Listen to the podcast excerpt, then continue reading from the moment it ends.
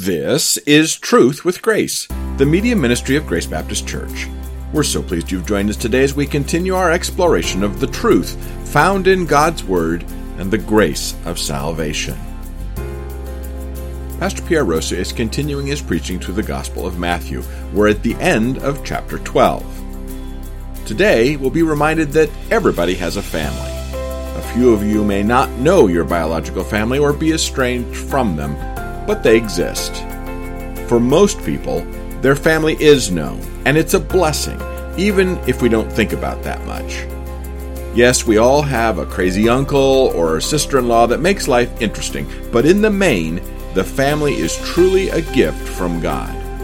But there is a spiritual family that we should all want to join. The family of God is the place where we find everlasting peace, provision, and protection and it's only believers, the adopted children of God, that will spend eternity with Him.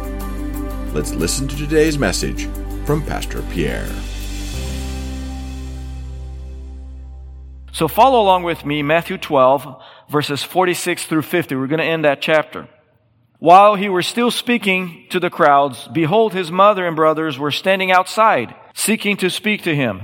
Someone said to him, Look, your mother and your brothers are standing outside, seeking to speak to you.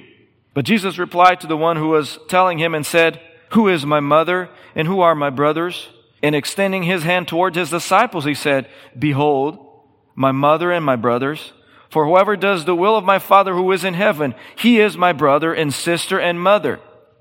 So today I want to talk to you about the benefits of belonging to the spiritual family of Christ. We're going to follow the same format of the text, obviously, here. So we're going to compare the good proposition with the better proposition. And the good is the security of a physical family. Verses 46 through 47. Jesus had brothers and sisters. The Bible says very clearly, half brothers. Remember, Jesus was not conceived by natural means. The Bible says the power of the Holy Spirit overshadowed the Virgin Mary and therefore Jesus was conceived miraculously. But concerned for his safety here, obviously, Jesus' family, his mother and brothers wanted to get him out of what they thought was a volatile situation. Remember, the Pharisees and scribes, they are already planning his destruction. Verse 14.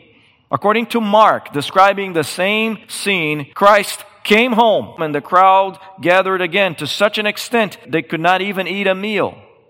So they were concerned about his health. They were also concerned about his safety. The Pharisees had already made plans to execute him. Remember verse 14, they needed the state to sort of sanction the crucifixion because they were not allowed to crucify anyone under Roman law. that needed to go all through Rome. But his family was also embarrassed by him. I want you to see that in Mark 3 verse 21. He said this, when uh, his own people heard of this, and his own people is his family, they went out to take custody of him for they were saying, he has lost his senses. See, they thought that their half brother had a Messiah complex. On this occasion here, they thought that he was suffering from some sort of a delusion. And John even confirms this in John 7 verse 5 when he says, not even his brothers were believing in him. So at this point in the narrative, even his half brothers did not believe that Jesus Christ was the Messiah. He thought, man, he's, he's trouble. I'm embarrassed by him because he's saying he's God. He's saying he's messianic and all the Pharisees, the real religious elite of the time, have a problem with him. But later, they came to the clear understanding of who Christ was and they came to saving faith. Luke points that out, that they became very active in the early church, for example. Now, Joseph, Christ's adoptive father, is not here at this point, probably died already, but I want you to see that Jesus enjoyed the security of an earthly family. This was a normal earthly family. They cared about him. Even though they didn't believe him at first, they cared about him deeply. And what we learn from this church is that belonging to a physical family, a God designed earthly family with a mother and a father, brings stability because that's how God designed the family to be. Remove that essential element from your life, from that stage of human development, and people will try to fill in the void by joining a gang or any non criminal community that promises acceptance, even if it's superficial, even if it's politically motivated, or even temporary. And sadly, for reasons beyond their control, uh, maybe divorce, abandonment, physical abuse, verbal abuse, or substance abuse, many people don't enjoy the blessing of an established family. That is a blessing. To belong to an established family is a blessing from God. We should thank Him daily for our weird cousins. How about that? Thank God for your weird cousins because God has placed you in a stable family. The good part of this whole message is this. We have the security of a physical family. But let me talk to you about the better. And that's the superiority of a spiritual family. Verses 48 through 50.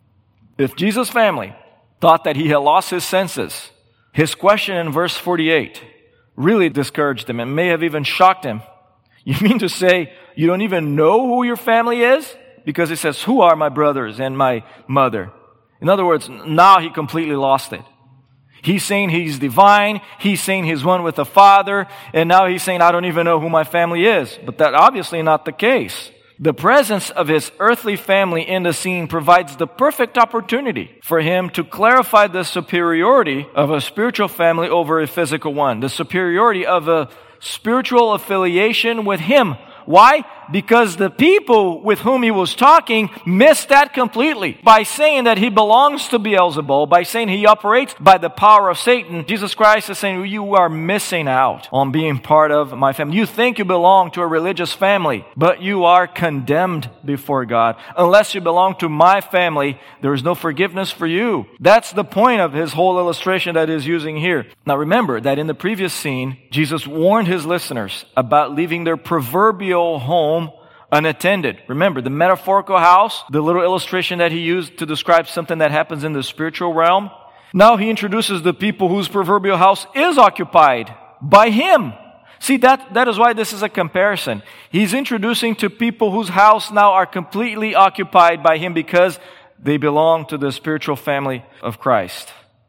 And just like the first disciples, church, if you have come to faith in Christ, you're part of the spiritual family and you enjoy an eternal affiliation with Him. There's so many blessings we're going to talk about here. But rather than a nominal affiliation with Christ, you have a spiritual affiliation with Him. Now, we know many people who are nominally affiliated with Christ. They say, I'm a Christian. Why? Well, because I grew up in America. I've always been a Christian. No, we just learned that you have to be born again into the family of Christ. So no one has always been a Christian. The question is, when were you born again? When were you, you admitted into the kingdom of God by the new birth? That's the real question. Because otherwise it's a nominal affiliation with Him. Now, in biblical language, let's, let's use biblical jargon to describe all of this. Because you are part of the family of God through Jesus Christ, you are in Christ. So every time you're reading about this, particularly in the book of Romans, and you read this expression in Christ, it lets you know that you are a part of the family of God. And let me show you eight benefits of such an elevated and esteemed position. My friends, if you are in Christ, you are in such a elevated, privileged position. First of all, let's look at our peculiarity. If you are in Christ, first of all, you have freedom from the conflict of sin.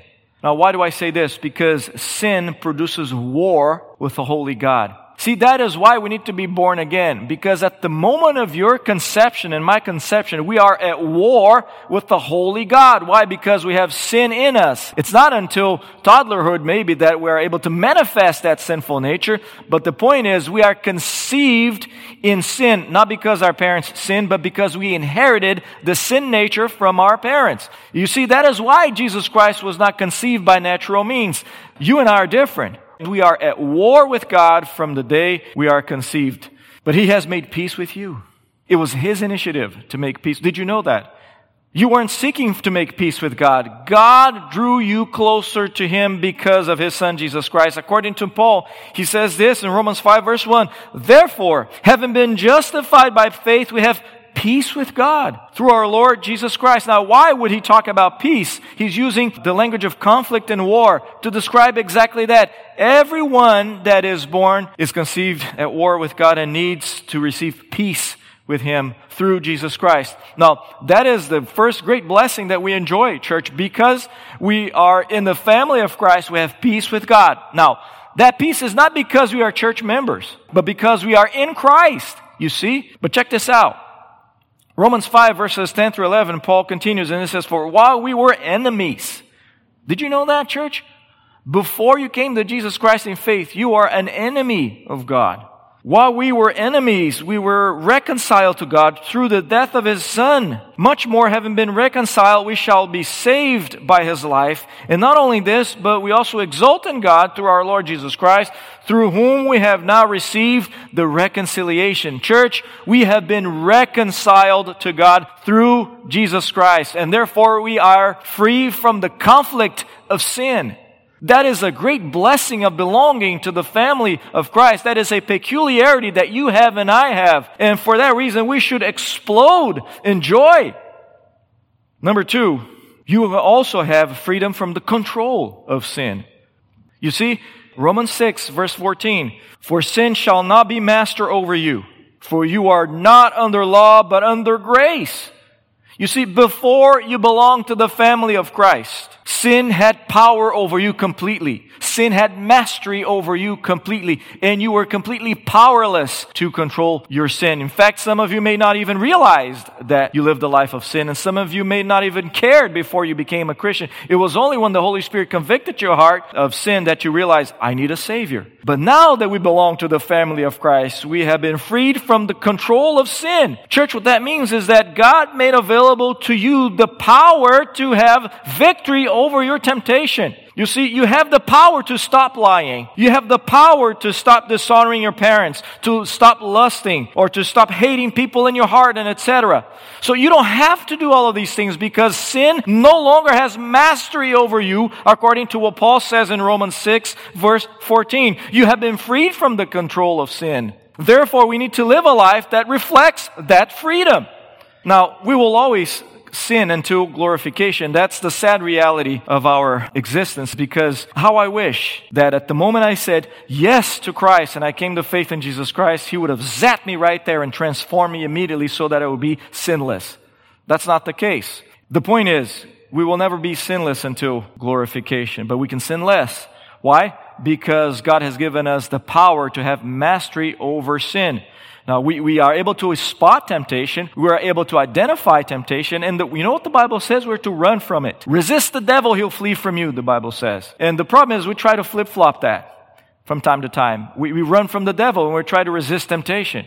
It's the other way around. We resist the devil, he'll flee from you, but we are to flee temptation, flee the lusts of immorality. But Paul says this over and over again, and Joseph in the book of Genesis gives us a perfect example of that. But I want you to see the third benefit, the third peculiarity of our family here. Because we belong to the family of Christ, we have been freed from the conflict of sin, we have been freed from the control of sin, and you have been freed from the condemnation of sin. You see, Paul says again in Romans 8 verse 1 that therefore there is no condemnation for those who are in Christ Jesus. And what that means, church, is God will never remember any of your past sins. He will not bring it up against you anymore. Why? Because He's throwing them in the sea of divine forgiveness. As far as east is from the west, He has separated you from your sin. Why is that? Because He can. Because His Son took the punishment that belonged to you and to me at that cross. And therefore He took that condemnation. He is your substitute on that cross. He loves us so much, enough to save us, to bring us to a place of a family, a spiritual family. So you will never be condemned because of your sin. The civil authorities may condemn you, and you may have to pay for some of the things, some of the violations you commit here. That's, that's all God ordained, according to Romans 13. But on our spiritual level, on the spiritual realm, God will never bring any accusation against you. You know who does that? Who's the accuser of the brethren, church? The devil is. So God will never accuse you, will never bring any condemnation against you. Now, the Holy Spirit may obviously convict you of post-conversion sins, and that is all good because it leads us to a place of repentance so that we can understand that sin does not control our lives anymore.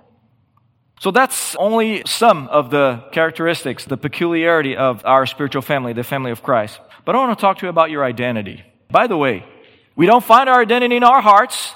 We don't find our identity in what the world tells us who we are. We find our identity in the Bible, in God's Word. And for that reason, I want to tell you that, first of all, if you are in Christ, the Bible says that because you are in Christ, you are the body of Christ.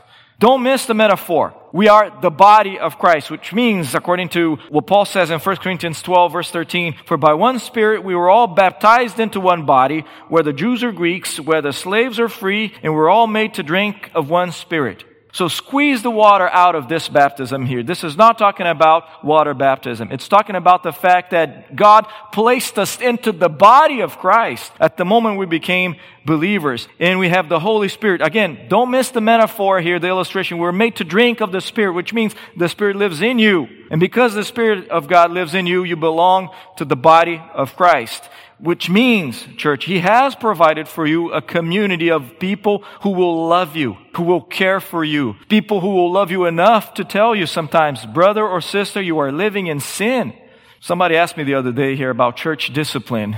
Yes, we still practice it because, first of all, it's biblical. And secondly, because we love people. We love you enough to point out to you, brother or sister, if you keep going down this road, you're going to crash. And we want to stir you in the right way. That's what shepherding is all about. So you belong to the body of Christ. There is a loving community that cares for you and cares about you.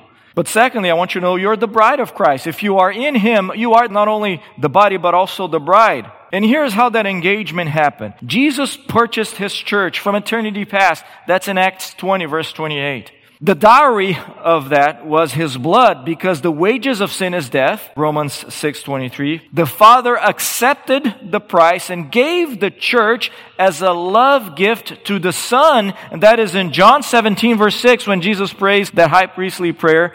Christ finalized the purchase of that bride on the cross when he cried out, "It is finished." You see that term in John 19 verse 30 it doesn't mean I am finished. It means paid in full. It means completely taken care of. It is finished. After his resurrection, Jesus returned to the Father's house to prepare a place for his bride. We just read about that in John 14 verses 1 through 4. And one day, Jesus Christ, the bridegroom, will take us home in the event called the rapture. And, and if it happens in our lifetime, we'll be transformed in a twinkling of an eye. What a good way to go, don't you think? You know, I hope I'm preaching when that happens if it happens in, within my lifetime. What a great way to go from the pulpit to heaven. Now, we will partake after that event of something called the marriage of the Lamb. That's in Revelation 19, verse 7. But before that day, I want you to know the bridegroom will adorn his bride. And that's the Bema seat that is described in 2 Corinthians 5 verse 10. The judgment seat of Christ, which means that Christ will reward his family members for their faithfulness. He will adorn his bride and prepare the bride for the marriage of the Lamb. Now, church, that is the love story of the centuries. But it doesn't end there. But before you say, Pastor, I'm not sure, I'm, this is not very masculine. I'm not anybody's bride. I'm a man. Well, again, brother, don't miss the metaphor. Don't miss the illustration. Let me give you one that you will like here. If you're a man's man, you are the building of Christ. If you are in Him, you're not only the body of Christ, you are the bride of Christ, you are the building of Christ. According to Paul, for example, in 1 Corinthians 3, verse 11, he uses the language of an architect to identify Jesus as the cornerstone, Ephesians 3 verse 20, the foundation in 1 Corinthians 3 verse 10. And Peter adds to that and, and says that believers are being built up as a spiritual house. 1 Peter 2 verse 5, we are being built up as a spiritual house because we are the building of Christ. But not only that, church, according to the Bible, in regard to our identity. We are the body of Christ, we are the bride of Christ, we're the building of Christ, and also we are the branches of Christ. Jesus says, I am the vine, and you are the branches. He who abides in me and I in him, he bears much fruit, for apart from me you can do nothing. John 15 verse 5, church, he loves you so much that he expects you to bear fruit and he gives you all the power, all the resources for you to bear fruit. Did you know that that's the reason he gave you spiritual gifts? Did you know you have spiritual gifts? Now, there's a difference between a spiritual gift and a natural talent. I hope you know that. A natural talent is what you received in your first birth or you develop it through life. A spiritual gift is something you get at your second birth, designed specifically for you to bear fruit and for the edification of the body of Christ, for the edification of the church. Because we are the branches of Christ, and finally, we're not only the body of Christ, the bride of Christ, the building of Christ, the branches of Christ, but we're also the blessed of Christ. Remember the Beatitudes. Every time you are tempted to question your identity, whether through your own heart or through other people, every time you are tempted to question your identity, who you are in Jesus Christ, I encourage you to read Matthew 5 verses 3 through 11. Because that passage reminds us how much God loves us, He has given us a true and enduring happiness. That word blessed in the Greek language of the Beatitudes, makarios, means truly happy. See, not like the world describes, because the world describes happiness if there's money in the bank account, or if the family is going well, or, or if the health is okay. But the Bible says very clearly, you are already blessed. Everything's already available to you. You just need to withdraw those funds. You see, he speaks well of you, and I can't think of anything better than that. Even if people speak evil of you, God speaks well of you. That's his eulogy of you, because he describes your state of blessedness in the Beatitudes because you belong to his family. Furthermore, Psalm 149, verse 4, listen very carefully. The Lord takes pleasure in you. The Lord takes great pleasure in his people.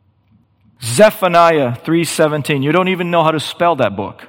It says this, "The Lord your God is in your midst, a victorious warrior. He will exult over you with joy. He will be quiet in his love. He will rejoice over you with shouts of joy."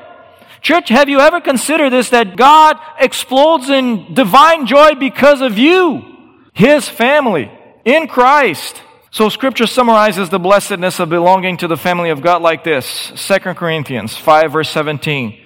Therefore, if anyone is in Christ, he's a new creature. The old things passed away. Behold, new things have come. For that reason, church, I appeal to you. Let us not live like our old selves. What I mean by that is this we don't hurt people, we don't offend each other, we don't blackmail one another, we don't speak evil of each other because God already speaks well of us. You see, why would we contradict God? When you gossip about someone, I want you to know that. When you spread rumors about someone, what their motivation or whatever, specifically if they're in the body of Christ, what you are doing is you're contradicting God because God already speaks well of his people. You are telling God, I have a better evaluation than you of that person. See how sinful that is? That does not describe people who have been saved, people who have been placed into the family of God. We don't live like that anymore. We don't do that. We don't withhold forgiveness from one another. We don't withhold reconciliation.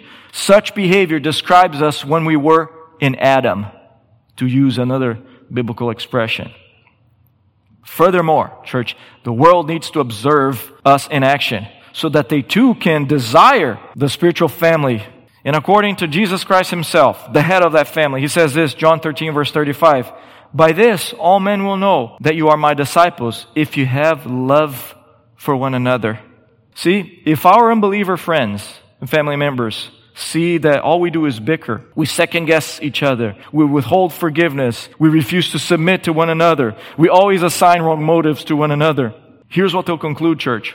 My fishing club is better than this. The world needs to observe us in action, but the world also needs to hear from us. Not our political rants, not our views on economics, but that spiritual affiliation with Christ is available to anyone who turns from sin and to the Savior. According to Peter, he says in 1 Peter 3:15, "Sanctify Christ as Lord in your hearts, always being ready to make a defense to everyone who asks you to give you an account for the hope that is in you, yet with gentleness and reverence." Look at verse 50, how he finishes the whole thing here, Jesus, how he concludes this discourse in chapter 12. He summarizes what it means to belong to the spiritual family. He points out a distinguished feature of our spiritual family. Let me read that verse again so that we won't miss it. Whoever does the will of my Father who is in heaven, he is my brother and sister and mother. What he's saying is this is the main feature of my family. Those who do the will of the Father. Now Luke adds these words from Christ describing the same event. Luke 8 verse 21. Those who hear the word of God and do it. That's what he says. Those are my family. So you may be a part of a very healthy family, a non-dysfunctional family, but unless Christ calls you brother or sister, your security and stability are only illusionary.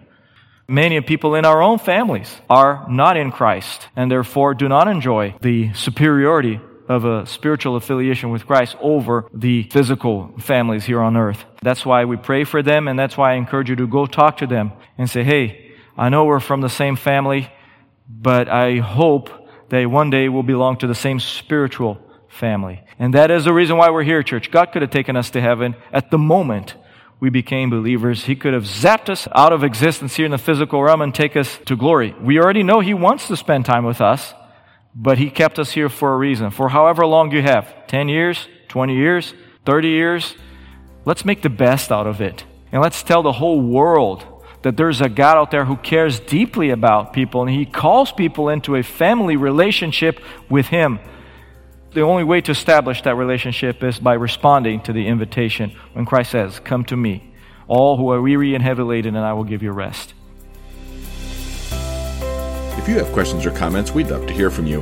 Our email address is radio at gbcsalem.org, or you can visit our website, truthwithgrace.org, for more information about our church and this media ministry. Plus, we're always looking for people, just like you, to join us in spreading the gospel around the world. This broadcast is provided to you at no cost to the generosity of financial and prayer supporters of Truth with Grace. Please feel free to share it, but please don't charge money for it or edit it in any way without the written consent of Grace Baptist Church. Until next time, this is Truth with Grace.